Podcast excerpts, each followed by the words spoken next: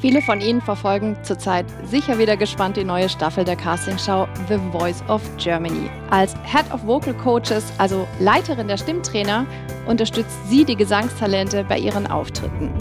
Gleichzeitig ist Naomi van Doren selbst Sängerin mit einem durchaus bewegten Leben. Naomi, du bist seit 2011, also von Beginn an bei The Voice of Germany dabei. Mhm. Ist es wenn eine neue Staffel beginnt, immer noch aufregend oder ist es mittlerweile schon Routine für dich? Nee, es ist eigentlich immer wieder aufregend, weil wir nie wissen, wer wird sich bewerben, wie wird die Sendung sich entwickeln. Man weiß das Drehbuch vorher einfach nicht. Und jedes Jahr kommen neue Sänger und auch die neuen jungen Leute, die nachrücken.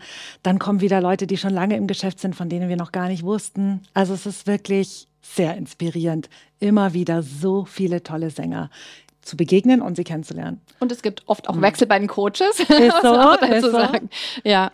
Jetzt gibt es ja die Coaches, die vor der Kamera sind, ne, auf den mhm. großen roten Drehstühlen. Mhm. Und dann gibt es die Vocal Coaches, so wie mhm. dich. Mhm. Was genau ist denn deine Aufgabe? Wir begleiten einfach die Sänger hinter den Kulissen, um sie zu unterstützen in dem ganzen Prozess. Ähm, die Coaches äh, sind die Visionäre und suchen sich die Sänger aus und haben ihren Plan und was sie da machen wollen. Und wir begleiten sie einfach und helfen ihnen quasi das in der Praxis umzusetzen, mit dem Team von dem Coach jeweils. Mhm. Mhm. Was ist denn da die größte Herausforderung für dich? Mhm. Naja, du, jeder Sänger, jeder Sängerin, jeder Sänger, jede Sängerin und ähm, ja, die sind ganz verschieden und du weißt nicht vorher, was, was sie bewegt, was ist ihr Lebensweg und was äh, macht sie aus.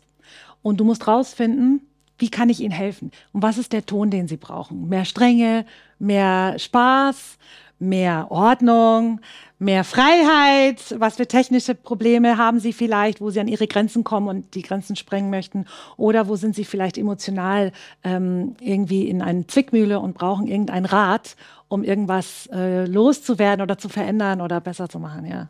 Die Erfahrungen sind ja auch sehr unterschiedlich. Ne? Manche ja. haben nur der Dusche gesungen bisher genau. und die genau. anderen waren schon auf der Bühne. Richtig. Manche haben noch nie ein Mikro in der Hand gehalten, manche haben noch nie mit einer Band gesungen. Manche haben schon so viele Auftritte gehabt, dass sie schon gar nicht mehr äh, so emotional damit umgehen und wir dürfen ihnen helfen, wieder so ein bisschen zurück zur ersten Liebe zu finden, zum Singen, ähm, damit das nicht zu abgebrüht ist. Also jeder braucht so was anderes und vor allem auch wie sage ich es ihm? Und das ist bei jedem anders. Und deswegen ist es herausfordernd, aber auch spannend und immer fresh. Also. Was macht dir besonders Spaß mhm. dran? Ähm, mir macht der Austausch Spaß. Ich lasse mich einerseits werde ich inspiriert von dem Sänger und andererseits inspiriere ich den Sänger im besten Fall. Und vor allem ähm, ab den Gruppen, ab den Battles ähm, ist ja diene ich ja zwei Person sozusagen. Was möchte der Coach? Was stellt er sich so vor? Wo möchte er hin? Wie kann ich das unterstützen? Und wie kann ich der, der, dem Talent helfen, das umzusetzen? Na, die, das ist ja so eine, eine große Gruppenarbeit und wir spielen da nur ein, sind da nur ein kleines Rad. Am Ende der Show gibt es ja logischerweise einen Sieger oder eine Siegerin. Mhm. Er oder sie wird vom Publikum gewählt. Mhm. Gab es denn schon Jahre, in denen du überrascht warst, wer gewonnen hat? Oder ahnt man das als Vocal Coach auch eigentlich immer schon vorher. Man ahnt es. Man ahnt es und im Laufe der Sendung entwickelt sich eine Dynamik. Sicher sind wir uns nie. Also wir fiebern da hinter der Bühne wie, wie verrückt mit, weil nach so vielen äh, Sendungsdrehtagen wachsen sie dir ganz ans Herz. Ne? Das, ich nenne sie immer meine Babys. Ähm, und man denkt, okay, wird sie oder er gewinnen? Welches Team gewinnt? Wie geht's dem Coach? Die Coaches wollen auch gewinnen. Wir wünschen es ihnen natürlich. Und im Grunde genommen sind wir Zuschauer von einer Serie, von der man vorher nicht weiß, äh, wie das Drehbuch geschrieben wird und mhm. sind auch ganz gespannt, wie das Publikum zu Hause denkt und fühlt. Und ähm, ja, wir schütten da unser Herzblut rein. Ne? Ja. ja. Du bist Christin und du lebst ja. deinen Glauben auch sehr offen, auch ja. bei The Voice of Germany. Wie kommt es denn dort an, auch bei den Gesangstalenten, die in der Show teilnehmen? Ich meine, ich, ich laufe ja jetzt nicht rum und erzähle die ganze Zeit von Gott, aber ähm, was passieren kann, ist, dass zum Beispiel wir wenn ich mit den Sängern arbeite, ist das immer sehr persönlich. Und ähm, die befinden sich in einem Ausnahmezustand und jeder trägt sein echtes Leben mit. Fernsehen hin oder her. Und es kann natürlich passieren, wenn du mit jemandem an einem Song arbeitest, dass plötzlich die Tränen fließen, dass die persönliche Lebensgeschichte rüberschwappt. Und da ähm, versuche ich sie natürlich aufzufangen. Und wenn ich merke, dass die Person wirklich in Not hat, ähm, ich habe äh, erlebt, dass eine, ihr Vater war gerade gestorben plötzlich oder ähm, ach, keine Ahnung, dann gibt es schon Situationen, wo ich merke, ich glaube, die Person würde sich freuen, wenn ich jetzt ihr anbiete, für mhm. sie zu beten. Und dann mache ich das ähm, und dann ähm, bete ich für die. Und ähm, oft, das sind ja nur ein paar Minuten, ähm, die Arbeit soll ja nicht leiden, aber ähm, ich finde, das ist etwas, was was wir geben können, was nichts kostet und was so viel stärker ist, als was wir selber in uns tragen. Und mhm. das ist auch etwas, wovor, wofür ich oft gedankt werde beim Abschied. Für mich hat noch nie jemand gebetet, danke dir. Und ähm, ja, das ist zum Beispiel ein Beispiel. I don't know. Also es fließt halt hier und da mal mit rein oder ja. man erzählt davon. Ja. Es gibt auch viel mehr gläubige Talente, als man denkt, die mitmachen. Ja einer bekannter mhm. Sänger, der Samuel Rösch, der Samuel, genau hat ja, ja, gewonnen, ja. hat ja auch ganz offen ja, sich dazu bekannt. Team. Er Ach, war, tatsächlich. in seinem Team. Ich habe mhm. äh, für das Team äh, Michael Patrick Kelly gearbeitet in dem Jahr und durfte den ähm, äh, Samuel begleiten. Er schreibt auch in einem Kapitel, gibt es äh, in seinem Buch, wie wir zusammengearbeitet haben und an bestimmten Tönen für so die Highlights ja. gearbeitet haben. Und ich schätze ihn, so ein feiner Kerl. Und ähm, das war ganz besonders, weil da konnten wir zu dritt beten. Weil der Michael Patrick Kelly betet auch immer hinter der Bühne mit den Talenten und dann äh, war ich äh, ganz glücklich, ja. dass ich da nicht ähm, alleine war und die Talente haben es uns immer gedankt. Aber manchmal merkst du, das ist nicht passend oder äh, und dann mache ich, dann behalte ich das für mich. Das ist ja, ja. Du bist in einer sehr musikalischen Familie aufgewachsen und man kann bei dir wirklich sagen, dass du eine ungewöhnliche Kindheit hattest. ja. Denn deine Eltern haben in den 70er Jahren als Hippies in Kalifornien mhm. gelebt. Ja. Wie sah dieses Leben aus? Mein Dad äh, kommt aus Berlin. Und meine Mom war nach äh, Europa gereist, um den Rock-Festivals hinterher zu reisen, war für Led Zeppelin nach Berlin gereist, hat ihn dort in einer Bar nachher kennengelernt. Er war Musiker, hat Trompete gespielt und nach einem, ein oder zwei Jahren sind beide dann nach Kalifornien. Und dort sind sie so richtig in die Hippie-Szene eingestiegen, haben alles äh, probiert an verschiedenen Religionen, vom Buddhismus über Hinduismus und Tarotkarten und Yoga und Ernährung und alles. Und eines Tages, und das war die Nacht, und das ist kein Spaß, das war der Tag vor meiner Geburt, ähm, haben andere Hippies ihnen erzählt, weißt du, kennst du schon Jesus? Und er ist die Wahrheit und er kann dir die Schuld vergeben. Du musst es nicht selber erarbeiten. Und an dem Tag geschah so eine große Wende in ihrem Herzen. Und sie haben gesagt, ja, wenn wir sagen, wir suchen die Wahrheit, dann müssen wir das auch ausprobieren. Und haben in der Nacht zu Jesus gebetet. Und meine Mutter sagt, am nächsten Morgen wachte sie auf und es fühlte sich alles anders an. Und äh, mein Vater ist an dem Tag äh, meiner Geburt, ähm, während sie in den Wehen war, fast ertrunken. Eine andere Geschichte, ein anderes Mal. Mhm. Es gibt ein Buch von meiner Mom äh, darüber, aber es war sehr turbulent und er schaffte es gerade rechtzeitig, dann zurück zu ihr zu kommen, wo sie dann ähm, schon in den Wehen lag und hat mich entbunden. Und äh, mein erster Lebenstag fing an mit dem ersten äh, Tag meiner Eltern mit Jesus. Unglaublich. Ich bin so dankbar. Mein Dad wollte mir Marihuana geben als Kind. Hatte, hatte er geplant, hat er mir gesagt, weil er wünschte mir, dass ich erleuchtet werde. Das kam dann nicht mehr so weit. Sehr schön. Ähm, als kleines Kind hast du tatsächlich auch im Tipi gelebt und ja. du hattest äh, kein Babybett, wie man sich das vorstellt, sondern ja. man mag es kaum glauben, aber es ist wahr, du hast in einer Bananenkiste geschlafen. ja, das war wohl anscheinend das Praktischste, was meine Eltern da gerade hatten. Ähm, ich kann mich natürlich nicht erinnern, aber sie haben äh, alte Filme ähm, und das ist richtig schön, alles in der Natur. Und ähm, das muss eine sehr schöne Zeit gewesen sein. Und ähm, ich habe äh, ein, äh, Filme und Bilder, wie ich mit dem Dad da in dem Gemeinschaftshaus am Klavier sitze und ähm, über die Brücke gehe. Da war so eine Holzbrücke über den Fluss und so. Also ich glaube, es war ziemlich idyllisch. Mit anderthalb Jahren sind deine Eltern dann äh, nach Deutschland gezogen mhm. mit dir zusammen, mhm. äh, auch in eine Hippie-Kommune. Mhm. Ähm, wie sah denn dein Leben als Kind aus? Mhm. Bis genau zu meinem ersten Schultag ähm, war ich in einer WG mit ganz vielen ähm, verschiedenen Hippies oder ähm, Hippies, die zum Glauben gekommen waren oder einfach Menschen aus Randgruppen. Also zum Beispiel in München haben wir in der WG gelebt. Da kam auch oft, äh, die haben auch oft auf der Straße von Jesus erzählt und Musik gemacht. Es gab jeden Abend Musik. Und ähm, es haben also auch viele Musiker, die aus anderen Ländern kamen und auf der Durchreise waren, Jesus gefunden während der Zeit und dann bei uns gewohnt. Es war also sehr bunt und ich habe richtig schöne Erinnerungen, weil es so viele Kinder da gelebt haben. Also wir haben gespielt, wir hatten quasi Kinderprogramm tagsüber, haben die äh, jungen Leute organisiert, während die Eltern sich um die ums Essen und so. Wir haben zusammen gegessen, immer Musik abends. Also es war richtig schön. Ähm, aber es war auch wirklich, der Fokus war Jesus. Und es gab keinen Fernseher zum Beispiel, was ich immer noch gut finde. Aber die Auswirkung war, dass ich in der ersten Klasse sehr gemobbt wurde, weil ich von nichts eine Ahnung hatte. Einfach gar nichts. Du hast auch, auch nicht so sehr von der deutschen Sprache. Englisch genau, gesprochen. ja, genau. Also ich konnte ein bisschen Deutsch, aber mit einem Akzent, habe ich mir sagen lassen. Mhm. und ich wusste nicht, dass man den Lehrer siezen muss und wurde angeschrien und so.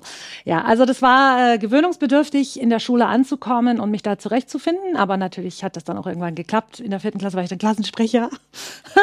aber ja, es hatte seine Schattenseiten auch. Ich würde es aber nicht missen wollen. Das stelle ich mir schon schwierig vor als Kind, oder? Mhm. Wenn man dann hinkommt aus einer ganz anderen Welt ja, eigentlich, total. oder? Total. Ich war auch, ich war ja auch nicht in der Kita. Also ich war es gar nicht gewöhnt, zum Beispiel, dass man geärgert wird und sich dann wehren muss. ja. ähm, das, das, das kam nicht vor, weil natürlich immer irgendjemand da war und wir auch so behütet waren. Und ähm, das, das musste ich erst mal so, okay, ich werde beleidigt, what? ja. Ja, es ist ein anderer Umgang dann wahrscheinlich mhm. gewesen. Ja. Ähm, du hast vier jüngere Schwestern. Ja. Ähm, ihr alle singt, ihr habt auch zusammen mhm. musiziert. Gab es mhm. für dich irgendwann mal so Momente, wo auch irgendwie so ein Konkurrenzdruck irgendwie da war? Ich bin die älteste Schwester, ich mhm. muss vielleicht besser sein oder sowas? Ich glaube, da würde jeder von uns ein Lied von singen können. Ein Lied. ähm, jeder auf seine Art und Weise. Bei mir war der Druck, und ich glaube, meine Eltern haben das nie gesagt, aber der Druck war, sei ein Vorbild. Sei ein Vorbild für deine Schwestern und sei ein Vorbild in der Gemeinde, weil Dad wurde mit der Zeit Pastor, war zuerst äh, einer der, Evangel der jungen Leute, dann wurde er irgendwann Ältester und ja, wir hatten ja so Gemeindeleben, ne? Und da war schon sehr viel Druck, aber ich glaube, ich kann mich an nichts erinnern, dass sie es gesagt hätten. Es ist einfach so. Und ich muss sagen, ich habe jetzt selber zwei Kinder und habe gedacht bei meiner ältesten Tochter, meiner ersten, das möchte ich nicht, dass sie mit Druck aufwächst, aber sie hat es trotzdem. Also mhm. das heißt, ich glaube, man, das kommt ganz von alleine. Ja. Und die Konkurrenz miteinander, ja, gut, das gehört dazu. Unter Geschwistern gehört dazu. Das gehört dazu, oh ja. ja.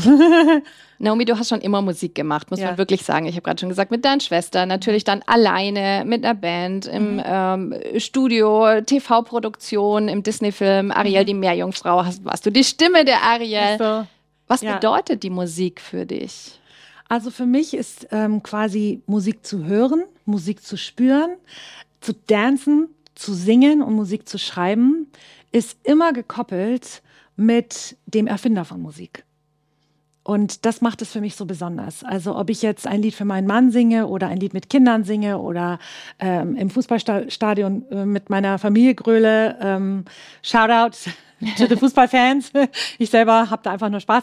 Oder ob ich auf der Bühne singe oder ob ich äh, ähm, Lieder zu Gott singe oder über Gott singe oder im Gospelchor, wo ich war.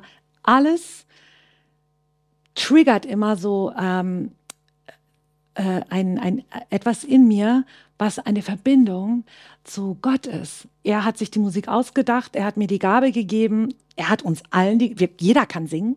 Das finde ich so schön. Du musst kein Abitur haben, um singen zu können.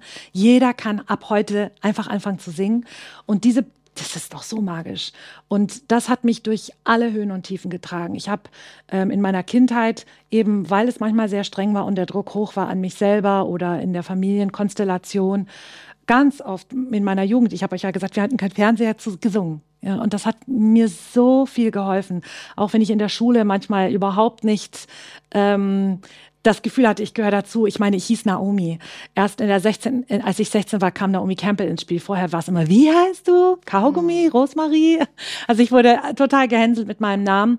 Und ähm, dann konnte ich nachmittags mit Kassettenrekorder damals singen, singen, singen, singen. Habe meine Augen zugemacht und über alles und alles Mögliche gesungen und mich getröstet gefühlt, verstanden gefühlt, aufgehoben gefühlt und auch ähm, ähm, wertvoll, glaube ich. Mhm. Für, ja.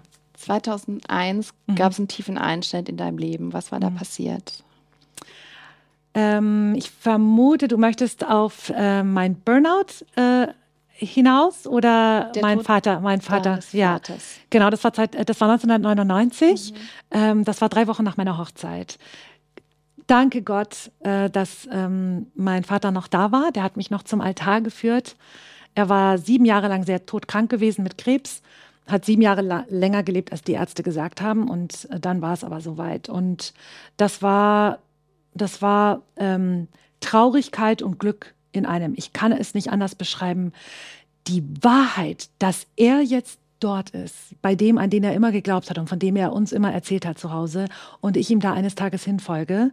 Diese Realität ist so herrlich und er hatte so Schmerzen und zu wissen, dass er jetzt frei davon ist, ist so wunder, wunderbar. Und gleichzeitig fehlt er hier. Und diese, diese zwei Extreme sind unglaublich. Also die gehen einem so nah und die sind ein Einschnitt, der alles erschüttert, aber auch alles bereichert, weil das wird uns allen eines Tages so gehen. Und dieses, dieses diese Ahnung zu haben, ja, irgendwann ist es vorbei und ich habe eine Hoffnung auf meine Zukunft und die Zeit hier ist wichtig. Mhm. Es ist wichtig, wofür entscheide ich mich? Was mache ich mit meiner Zeit? Was mache ich mit meinen Kindern? Und gleichzeitig, meine Kinder kennen ihren Opa nicht. Oh, also. Deine Kinder kamen ja. direkt danach, im Endeffekt ja. beide so äh, mehr genau. oder weniger direkt nacheinander. Kula, kula. Ähm, ja, so kann man sich vorstellen. Ja. Und ein paar Jahre später, du hast es gerade schon erwähnt, hat es sich komplett zerrissen mit einem Burnout und einer Depression. Ja. Jetzt so im Rückblick, was hat dazu geführt, dass du in diese Situation gekommen bist? In den Burnout? Hm. Ja, ich glaube, es könnte sein, dass es schon anfing mit Papas Tod.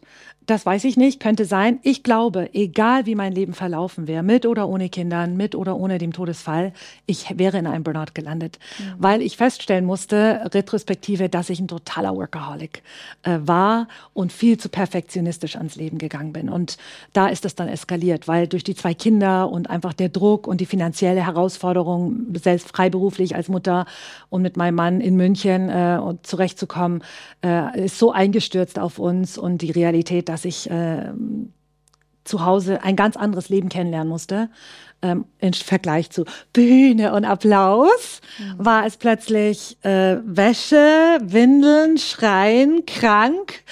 Und das war ein großer um, das war eine große Umstellung für mich und hat mir einiges abverlangt ähm, und hat ging mir an die Substanz. Und ich habe Schlaflosigkeit bekommen, weil ich besorgt war über alles und ähm, Tinnitus und ähm, habe irgendwann an der Kasse einfach angefangen zu weinen ohne Grund und wusste, okay, jetzt ist es ernst. Du hast in dem Interview mal gesagt, als Musiker ist man immer getrieben. Inwiefern? Also wenn du freiberuflich bist und selber Musik machen möchtest und die verkaufen möchtest, kannst du nie genug machen. Nicht genug Werbung, mehr Songs schreiben, bessere Produzenten suchen, mit Produzenten arbeiten, bei der Produktion von dem einen Song alles reinlegen, an alles denken, gucken, dass es emotional ist, nicht gekünstelt, aber trotzdem durchdacht. Ähm, Fotos, Werbung, Strategie, was soll ich tun? Und das hat einfach gar kein Ende. Und ich war damals noch, als ich so jung und naiv war, davon getrieben. Und ähm, die Kinder haben, die Kinder und der Tod und ähm, einfach die Realität haben mich völlig ausgebremst. Und das war für mich, fühlte sich an wie Versagen und wie mein Leben ist nichts mehr wert und ähm, stürzte so auf mich ein. Das kann man natürlich ein Buch drüber schreiben. Ich will jetzt hier gar nicht so deine Zeit äh, rauben, aber es schlussendlich gab es Nächte, wo ich nachts äh, im Haus auf und ab gegangen bin, weil ich nicht schlafen konnte und dachte, ich steige in ein Auto und fahre in einen Baum. Es, äh, ich kann nicht mehr. Ich will das nicht. Ich, ich bin auch schlecht darin. Dann dachte ich, das kann ich meinen Kindern nicht antun. Dann dachte ich, die Kinder kann ich auch nicht mitnehmen, dann wäre ich ein Mörder. Also ist es wie ein Gefängnis. So ist mein Leben. So hat sich das angefühlt. Wir wissen, dass das nicht die Wahr der Wahrheit entsprach, aber in meiner Welt war das so, ja. Hm. Du hast ja in der Zeit auch realisiert, dass du zwei tolle Kinder hast. Ja. Und du hast auch realisiert, dass du einen Ehemann hast, der dich liebt. Also ja. Dinge, du wusstest, andere beneiden ja. mich darum. Und gleichzeitig, du hast so gedacht, eigentlich muss ich glücklich sein. Ist aber so. du warst nicht glücklich. Genau. Und dann habe ich mich noch schlechter gefühlt. Wie sehr hat dich das zerrissen? Ja, total. Wie gesagt, ich dachte, also die, die, die, äh, ich kam nicht im Alltag zurecht. Ich fand meine Einstellung blöd. Also ich habe mich selber verachtet für die Sorgen und die Gefühle und die Gedanken, die ich hatte. Ich weiß, andere beten händeringend um ein Kind. Und, ähm, und ich beschwere mich, dass zwei Kinder gerade schreien. Ne? Aber ähm, ich stand einmal in der Küche und habe, während ich das Essen gemacht habe für die Kinder, die beide gerade so am Weinen waren, Gott, ist es das, was du willst? Willst du, dass ich zugrunde gehe? Das ist, was du willst. Und ich kann mit Gott über alles reden. So, habe ich immer mit, so rede ich immer mit ihm. Und mir kam einfach der Gedanke von einer Bibelstelle, die ich kenne, wo steht, wenn ein Same in die Erde fällt und stirbt, dann kann es Frucht hervorbringen. Und zum ersten Mal, das war vielleicht auch schon ein, zwei Jahre ins Land gegangen, dachte ich, ach, vielleicht ist diese Krise nicht etwas Schlimmes, was mir widerfährt, weil ich so schlimm bin und so schlecht und so ein Versager. Vielleicht ist das was Gutes. Vielleicht hat mich mein Hirte in dieses Tal geführt, damit etwas in mir zu Bruch geht, damit er etwas blühen kann. Und das war dann so die Wende. Hat es sich angefühlt wie Sterben für dich in dem Moment? Nicht in dem Moment. In dem Moment hat es sich angefühlt wie Hoffnung. Mhm. Wie, oh, die Bibel ist wahr. Das ist, es war wie eine Befreiung, weil ich dachte vorher, ich bin, ich, ich bin in einem Spiral, der immer tiefer geht und ich komme nicht raus und anscheinend kriege ich es nicht hin, alle anderen schon. Ähm, was für ein Versager und singen kannst du schon gleich gar nicht mehr. Ich bekam dann auch Stimmprobleme, weil ich so Schlaflosigkeit hatte. Und das war dann so der Anfang vom Ende. Und ich ging dann äh, eine Stunde zu einem Therapeuten und der sagte, seien Sie dankbar für die Krise. Das ist die Chance für einen Neuanfang. Und ich ging nach Hause und wusste, genau, das, das sagt mir die Bibel auch. Und die Bibel war immer mein Halt, mein Fundament. Das war auch der Grund, warum ich nie aufgegeben habe, weil ich wusste, er verlässt mich ja nicht. Auch nicht, wenn es mir ganz schlecht geht. Und dann dachte ich, ja, ich kann dankbar sein. Ich kann dankbar sein für diese Krise. Wow.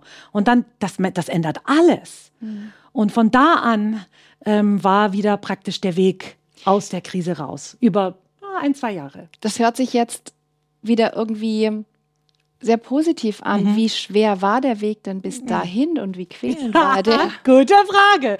Also erstens der Weg hin bis zu diesen zwei Erkenntnis-Aha-Momenten. Das waren bestimmt so drei, vier, ja, zwei bis drei Jahre, je nachdem, wie weit man zurückgeht. Lange. Waren furchtbar. Genau. Ähm, und ähm, für mich in meiner Situation bin ich Gott dankbar, dass er es so hat krachen lassen mit mir, weil ich weiß, dass er es, dass ich nicht die Veränderung durchgemacht hätte und er mich nicht hätte so verändern können, wenn es nicht so schlimm geworden wäre. Es ging dir dann besser mhm. und dann hörst du auf mit der Musik. Ist Warum? So. Ja, es ging mir besser. Ich kam wieder auf die Füße und fühlte mich wieder normal und bei Kräften. Wir haben mit den fünf Schwestern Musik gemacht, haben ein Album rausgebracht. Das lief auch alles gut. Aber dann, ähm, als meine Kinder in die Grundschule kamen und dann habe ich angefangen zu denken, so, jetzt wieder neue Songs schreiben und ich muss neue Fotos machen und ich brauche eine neue Homepage und was für eine Band und was für ein Style soll ich ausrichten. Und sobald du anfängst, also ich, nicht andere Sänger, sobald für mich ich anfing, diese Richtung wieder einschlagen zu wollen, habe ich gemerkt, stören die Kinder stört die Verpflichtung, den Haushalt zu schmeißen. Und ich komme in einen inneren Konflikt und bin wütend auf mein Leben und äh, möchte mehr Zeit für mich, mich, mich, mich, ja. Und ich wusste aber, dass, dass mein Herz, also meine Gefühle wollten singen und Karriere machen, aber mein Herz wollte, ich möchte, wenn ich eines Tages diese Erde verlasse, wissen, dass ich alles für meine Kinder und für meinen Mann gegeben habe und nicht viele Alben produziert habe. Mhm. Und ich wusste, ich komme in einen Konflikt. Andere können das, glaube ich, gut jonglieren. Ich konnte das nicht. Ja, und dann habe ich gespürt, ich muss aufhören. Und dann kam die Anfrage von The Voice of Germany so. als Vocal Coach. Ja. Das heißt, ja. es ging weiter mit, dem, mit der Musik, aber ja, anders, anders, sozusagen andere zu genau. unterstützen. Ich hatte mit 18 angefangen, Vocal Coaching zu machen und hatte schon ganz viel gemacht. Mhm. Aber dieser Anruf, äh, da wusste ich damals nicht, dass das die nächsten jetzt schon 13 Jahre meines Lebens übernehmen würde. Und ähm, ich habe ja gesagt, ähm, wurde gebeten, da die Leitung zu übernehmen für diese neue Sendung. Keiner wusste, dass das so einschlagen würde. Und das hat auch zeitlich gepasst. Und wenn ich coache, dann nehme ich das nicht mit nach Hause. Und dann, dann bin ich emotional in dem Moment für das Talent, aber danach nicht und kann mich um meine Familie kümmern. Die Talente, das sind ja. die Teilnehmer äh, genau, der Show, der die Sängerinnen ja, und Sänger, genau. die leben ja den den großen Traum äh, ja. von Sängern, ne? auf ja. der großen Bühne zu sein, ja. vor einem Millionenpublikum. Ähm, hast du manchmal das Gefühl, dass du gerne tauschen würdest mit dem Moment hinter den Kulissen mm. auf die Bühne? Also mittlerweile mache ich ja wieder Musik, das weißt du ja schon, aber äh, in der Zeit, wo Gott gesagt hat, hör auf mit der Musik, wo ich gespürt habe in meinem Herzen, das ist Gottes Stimme, ich muss es tun, hat mich das viel Blut gekostet. Ich habe viel geweint. Und die ersten Staffeln habe ich auch immer im Zug auf der Heimfahrt weinen müssen, weil ich weil mich das so mitgenommen hat, andere Sänger auf die Bühne zu schicken und selber zu denken, ich gehe da nie wieder drauf. Selber jetzt in einer Sendung, das ist, das ist mir, das, das tangiert mich nicht, weil ich denke immer, es gibt tausend Bühnen. Grundsätzlich ging Genau, das fand ich nicht schlimm, aber überhaupt andere Sänger, die habe ich, die habe ich mit ganzem Herzen mhm. ermutigt und mich gefreut und dann aber, als ich nach Hause ging, so, oh. Ah, ja, das hat, das hat sehr wehgetan und es hat auch Jahre gedauert. Aber weißt du was?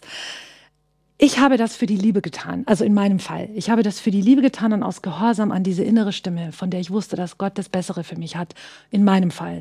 Und jetzt weiß ich, Liebe zu geben kostet etwas.